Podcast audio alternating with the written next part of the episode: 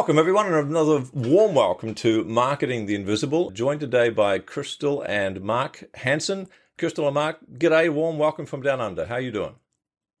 Good day to you. We're excited to be with you, Tom. Thank uh, you. Great to be with you, Tom. Pleasure to host two luminaries such as yourselves. For those of you who have been, I don't know, living in a cave or hiding under the rock for the last 40 years, Mark Victor Hansen is a best-selling author of Chicken Soup for the Soul, innumerable other bestsellers, including One Minute Millionaire. Crystal Dwyer Hansen is also a best selling author, not to be outshone, international speaker, and a clinical hypnotherapist.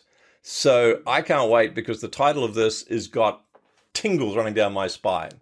The title of this interview is How to Ask for Your Ideal Life and Cross the Bridge from Your Dreams to Your Destiny. Who wouldn't want that? So Mark Crystal, our seven minutes starts now. Could you tell us, first of all, who is your ideal client? Our ideal client is anyone who is a voluminous reader that wants to make their life infinitely better by learning the technology of asking because you don't get what you deserve. You get what you ask for. And we're teaching how to ask yourself, ask others, and ask God. And asking is a secretive art that very few of us really know because most of us are detoured with sense of unworthiness or whatever. We got seven detours that get us out of the way. Seven detours. Thank you. Well articulated, sir. Nothing less than what I would have expected from you. So tell us question question number two, six and a half minutes left, clock is ticking. What's the problem you solve? So the problem we solve is getting you out of doubt, uncertainty, and unworthiness into the manifestation of your greatest destiny through asking because most people are scared to death to ask. Wow. Studies reveal that that most people going into the study think that they, if they ask for help, information, advice, or just assistance in doing something, that the answer will be no. They'll be perceived as being stupid or ignorant. And the opposite right. is true. If you're willing to ask, there's an 80% more likely chance that you will have your request granted. But it also shows in the studies that people are not natural askers. We need to learn. We need to be taught how to ask. 100%. 100%. Thank you for that. Just under six minutes left. Question three. What I'm interested with this one is what are the typical symptoms that someone listening to this would would be noticing in their life where they're going, yeah, I need to know more about this ask thing? I love the question because what we said that there's seven detours to asking, the sense of unworthiness, naivete, doubt, fear, excuses, pattern paralysis, and then the big, big one that's hit us now because of screen time, as far as I'm concerned, is disconnection. Like you and I have been places and you see the teenagers all holding up their cell phones and they're with another teenager and you go, what are you doing? What are you doing? I, I suspect you got, if you got kids, you probably have teenagers. Yeah, indeed. Yeah. And grandkids too. So let's talk then about some of the, because we, you know, our audience, your audience, are people that they want to fulfill their destiny. They want to make a difference in the world they're aware that maybe they're asking the wrong questions at least, or they're thinking could do a bit of correction perhaps. So they're going to try stuff. So question four is what are some of the common mistakes that our listeners might be making before they find the ask solution? So the common mistakes most people make is that they look for their answers outside of themselves. And we say and teach in the book, you will never find your answers outside of yourself. People are looking around their life and think that life is just coming at them and they're ducking and dodging and trying to keep the balls up in the air. Right. The truth of it is your life is created from the inside out. And so unless and until you take that asking journey that you dive deep and ask yourself, which is that reflective journey and that imaginative journey mm. and the action journey, ask yourself, ask others, which is your way to bond with the world and connect to the rest of the world because all of us need each other to get th- things done in this life.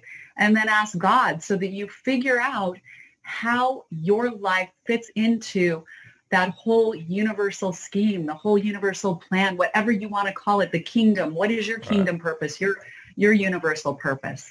This is just making so much sense. Thank you. Three and a half minutes left. Question number five.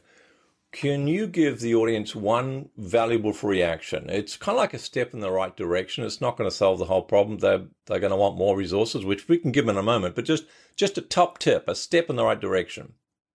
Well, Crystal said you got to ask yourself, others, and God. I want to do just the ask God. When Jack and I came up with chicken soup, we thought the soul of America is in trouble. Well, we discovered the soul of the world was in trouble, and we didn't have the right title. So the principle that I'm going to teach you is you ask right before you go to sleep and you ask multiple times. Now, Jack and I believe you got to do 101 times mega best-selling title, mega best-selling title, mega best-selling title. Well, this is before cell phone, so 2.58 in the morning, he calls me, wakes up the whole house. My little daughter was becoming a vet at the time, so we had 88 animals on one acre. And Jack said, chicken soup. I said, for the soul. I said, we got it. And he got goosebumps and I got goosebumps. Now, I, I can't talk for you, Tom, but for us, that was corroboration of truth. And we said, that's going to be it. Now, still 144 publishers all said, actually, hit the road, Jack. And I said, but I'm a nice guy. I don't care if you don't like Canfield. It's, I'm the nice guy. No, Jack's a great guy and brilliant. The, the point is, if everybody out there doesn't know their destiny, and our research shows that 99% of the people don't, they're just, I go to a job, Tom. Don't you understand? What are you thinking? Hmm. If you go to yourself, say, God, what's your destiny for me? God, what's your destiny for me? God, what's your...